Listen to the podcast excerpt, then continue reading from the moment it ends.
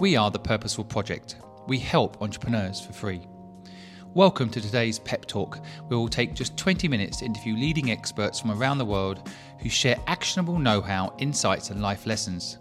To hear these incredible insights, follow us on Spotify, Apple Music, or anywhere you listen to podcasts. Or you can simply visit thepurposefulproject.com, sign up to our mailing list, and get the podcast in your inbox every single week.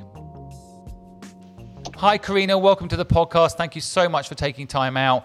Would you mind, please, perhaps by starting off sharing your story, what you're doing, and how you're involved in the Start Me Up Hong Kong Festival this year? Thank you, Simon. I'm thrilled to be back on the podcast with you. So, very brief introduction. I'm the co founder of W Hub and Angel Hub, who are both uh, behind SIS, the big conference.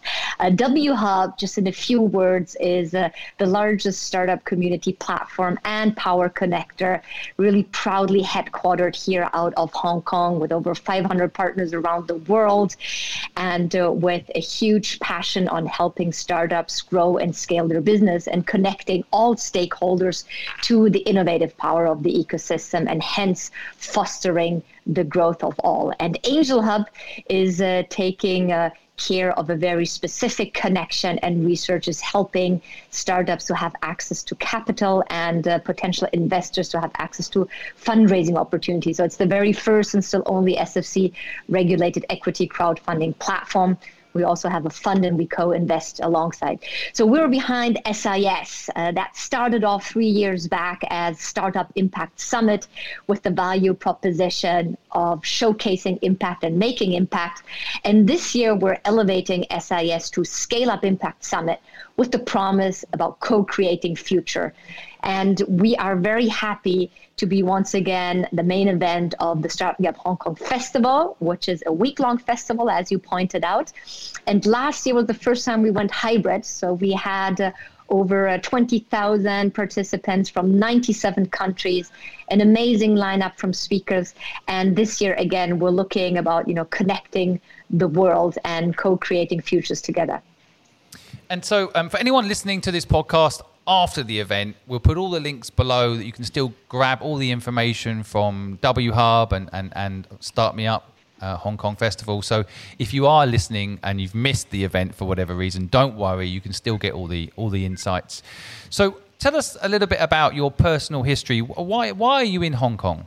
Yes, so my personal history is very long. If we go into all the details, the short version would be that uh, my passport is German, but I partially grew up in, in the US and I have a double diploma from Germany and France, and uh, then joined uh, a very large multinational corporate called Procter and Gamble uh, that had that mission about improving people's lives. And uh, it's that what brought me actually from Germany to other parts of Europe and then to Asia. First to Japan, responsible for Northeast Asia, and then here to to Hong Kong and taking care of uh, big parts of, of Greater China. And that same passion about improving people's lives is actually what connected me to the tech and innovation scene here. And together with my co-founder, who's French, so. Uh, similar as my husband, so my better half definitely is French.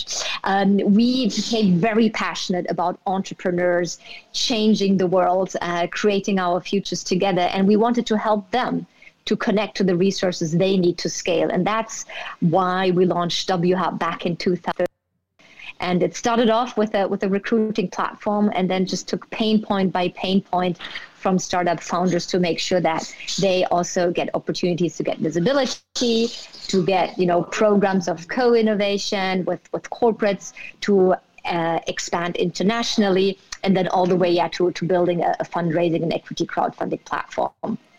Now, uh, the crowdfunding platform you just mentioned, Angel Hub, just in case people missed it, tell us how that came about.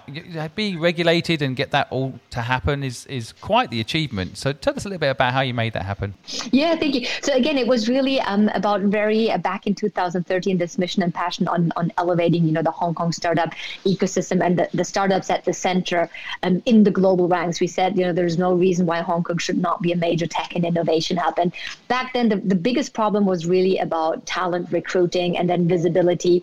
Um, and then obviously, if you start, you know, seeing your ecosystem mature, you know, that fundraising and making a difference in the fundraising part um, is really crucial. We really say that we wanted to solve the problems of time, access, and know-how for both for the founders, uh, but also for so many potential investors. As you know, Simon, um, Hong Kong is actually a, a, very important financial center. Has a huge density of high net worth individuals, uh, family offices, um, institutional monies with VCs and Ps. But we felt there was not enough resources flowing into the um, into the ecosystem. And to your point, when we said, you know, what what we looked, you know, what what works um, in in other parts of the world, we saw the benefits of of crowdfunding um, just a little parenthesis though. I mean we're for professional investors yet so not for retail crowd crowdfunding so we're not like an indiegogo. Um, but um, so again for equity crowdfunding said you know this is something that's a meanest, meaningful business model that can really help make a difference. And we realized that you know this means in hong kong um, you know with, with very diligent regulators that you're entering the space of the licensed activity. And hence uh, we went out uh, and started the dialogue with the regulators um, to see that we can, you know, get equity crowdfunding licensed and and uh, live here in Hong Kong. I think Hong Kong is uh, well, it is an international city, one of the you know, top financial hubs in the world. But I don't think it's recognised as a as a startup hub in the way that it should be. And I think that having uh, platforms like yours there really is, I think, putting Hong Kong on the map. Do you feel, for anyone that's listening that perhaps wants to go and start a business in Hong Kong, that there's a, there's, there's, there's a clear route to getting into Hong Kong? What are, what are the steps for people that if they wish to start a business that you think they should take? Yeah, and I like that the way you asked the question because what we also realize there's a lack of visibility and awareness on the great opportunities here in Hong Kong, and that's the very reason why we put that educational aspect um, of what we do on the forefront, and we created white paper. So I'm just going to put um, a shameless plug and say if you really want to connect to Hong Kong, we have white papers on our platform for free download where you can already understand what's happening in the market. What, are, what is the infrastructure? Why is Hong Kong such a fantastic breeding ground for successful companies? And just, you know, two weeks back, we have given birth to the 10th unicorn for 7 million people. That probably puts us in one of the highest densities of unicorns per capita. Um, and there are a lot of good reasons um, why this um, is, is possible.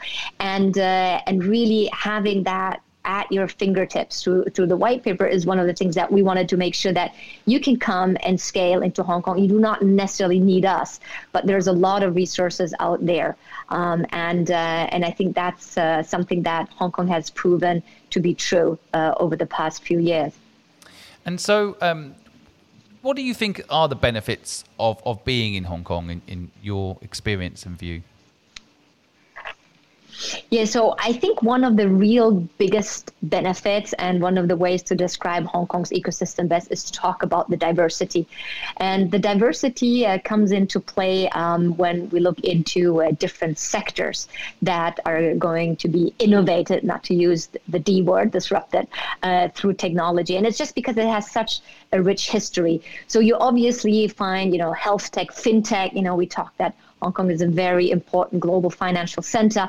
Um, and uh, you also have then industries and sectors that you may not find in other ecosystems, such as textile tech or property tech or travel tech, just because um, a lot of traditional businesses, you know, have used this hub uh, to do business on a successful and regional level. And uh, talking about that hub place is also a fact that it's very diverse in terms of background of founders. One third of our founders are from, you know, originally not Hong Kong, um, and that holds even true for our unicorns. So again, the fact that you can scale a company very successfully uh, from coming from abroad into Hong Kong, I think is something that you would not necessarily find in a lot of different ecosystems. And even, you know, my, my co-founder me, very passionate about the tech and innovation scene and being able to scale that platform here. It's also true in terms of age. So um, obviously, if you look into you know talent and the talent pool, uh, once again, amazing fintech talent. You know, with 75% of the world's banks here, um, but also in terms of talent, you have now more and more youngsters that are looking into the tech and innovation scene, and you have a lot of career switchers, right, that are um, uh, available um, here and based here because maybe their traditional jobs brought them here, same as for me and nice and to finish off is it's also a pretty um, gender diverse ecosystem. Uh, we cannot really say that we're at 100% parity yet but we're way ahead. Um, and if you just even look into sectors such as, as fintech or so, um, you can see um, a lot of female leaders uh, that are making a big impact here. So the diversity is definitely one thing, and we, we all know that the power of um, you know scaling companies successfully um, is uh, having a, a very large diversity. I think other elements are, are kind of like, and it's just going to run very briefly through that, is it's very strategically positioned right? In terms of demand and supply, it's very close to uh, the Pearl River Delta. And now with the GBA, the Greater Bay Area initiatives, there's more and more collaboration between Hong Kong, Macau, Shenzhen, uh, Guangzhou, and you know, in, in, in, entirely 11 cities in that in that Guangdong area. Um, it is uh, a place that is very well connected physically and online, you know, with uh, amazing uh, smartphone distribution. So we have tons of companies that are mobile first that come into Hong Kong, connected over social media, the traditional Western social medias, as well as the Chinese social medias. Um, it has a very strong uh, regulatory and legal system that is very safe but at the same time very very easy very open in terms of immigration laws um, so it's it's really a wonderful pool of all infrastructure and resources you need to scale a company from very early stage to very large stage because even though the market very often is relatively small with 7 million people you have all these business connections into china into southeast asia here well said. I mean, I, as you know, was there for 20 years, so I have a real love of the city. And you know, the, the setting up of a company is. I've set up companies in the UK and the US. It's so complicated.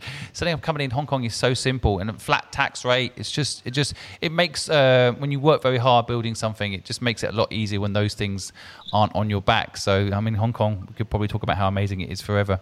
I, I, I wanted to ask you one of the things, I guess, with people listening, they might be thinking of becoming entrepreneurs, or they might have got a little bit stuck as entrepreneur. But do you think entrepreneurs are born or bred? What's your take on this sort of issue? I, I, I love this question. I was just wanted to build on, on one thing. Actually, you reminded me because we're potentially having people that are calling in from overseas. You can, you know, um, open up your company in Hong Kong from overseas. You do not physically have to be in Hong Kong to get a business registration, right? So just to build on that, uh, which comes to your point about, you know, how do you become an entrepreneur? You just do it. So I don't really um, think that you're necessarily born uh, to be an entrepreneur. So I definitely was not born an entrepreneur. I had like a very traditional career, and I also did not wake up one morning and said like, "Oh, great, I'm just gonna be an entrepreneur." I think I, I was too way too risk averse, and I really learned and embraced, you know, that wonderful philosophy of uh, not uh, fearing to fail um, and uh, and learning and learning fast and and just uh, you know have that embracing your passion and go out and do it. So I think that there are certain maybe mindsets that you um, may have at the very beginning um, where you might be very adventurous or you may not fear of trying out new things. But I think, um, you know, I was really in a very traditional company with a very traditional career path, and I were a lot of things I had to unlearn before you know fully embracing um, how to incorporate agility and, and how to incorporate you know that very innovative mindset. So um, for me no it's, it's not something that you're born with. Um, i think you learn certain things like resilience um, in a positive way. Sometimes i think like i'm probably even more stubborn than resilient um, just you know kind of like not giving up um, you know um, having having pleasure to you know kind of like not mind hardship to go for the, the greater good. I think these maybe are things that you kind of like learn through childhood. Um, I, I was a really love to play sports and team sports. So I think a, couple of, of things that I really have parallel that I see. Uh, but again, it's not something you're born with, right? It's maybe something that you realize through your environment and how you grow up that you appreciate. Um, yeah.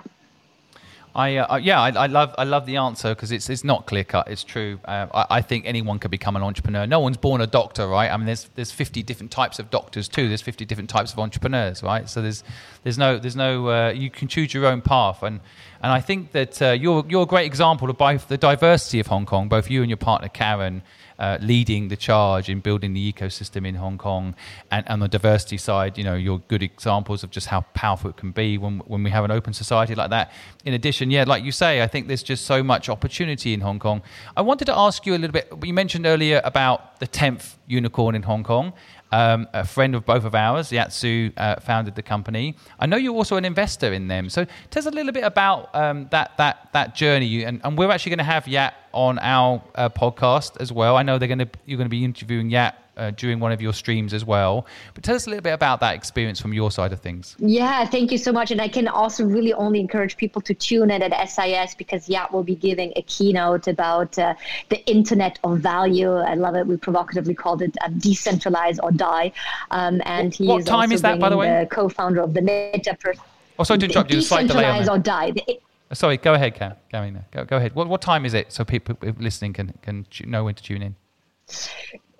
So that will be on Tuesday, the 25th of May, and Hong Kong time uh, will be, if I'm not mistaken, around two o'clock. So make sure that right after um, lunch you you join in, and afterwards he will continue on a fireside chat with um, uh, Twobadour, who's the co-founder of uh, MetaPurse, together with Metakovan, and they both became quite famous um, as as soon as they started, you know, buying the the Beeple, the NFT um, art that was sold off by Christie's for over uh, 60 million US dollars a, a few weeks back. But um, back to Animoca, and I think it's actually a, a beautiful story about uh, once again the Hong Kong startup ecosystem and the power of the Hong Kong startup ecosystem being um, very connected and uh, really built by passionate entrepreneurs. I mean, back to you, I think Yat is, is probably one of the, the longest standing um, entrepreneurs and investors in the scene. Um, you know, back uh, in, in 2000 and even before 2000, the year 2000,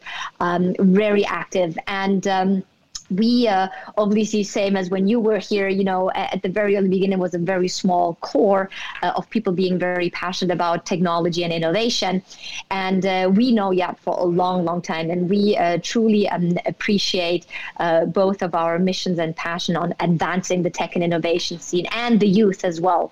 Um, and uh, we were very happy to have Yat on, on board also on angel hub as one of our um, investment committee. Um, as you may know on Angel Hub, the reason why we can be sector agnostic and industry agnostic is we have um, an IC of uh, 50 very successful entrepreneurs, investors, and industry experts in their field. And uh, yet, from the very early on, um, was passionate about blockchain and the opportunities blockchain can provide, uh, really in terms of democratizing access, um, on allowing, for example, in the gaming industry, where he's really on the leading forefront um, to shift market powers to bring basically the monetization of value creation back into the people who are behind the value creation so the gamers themselves.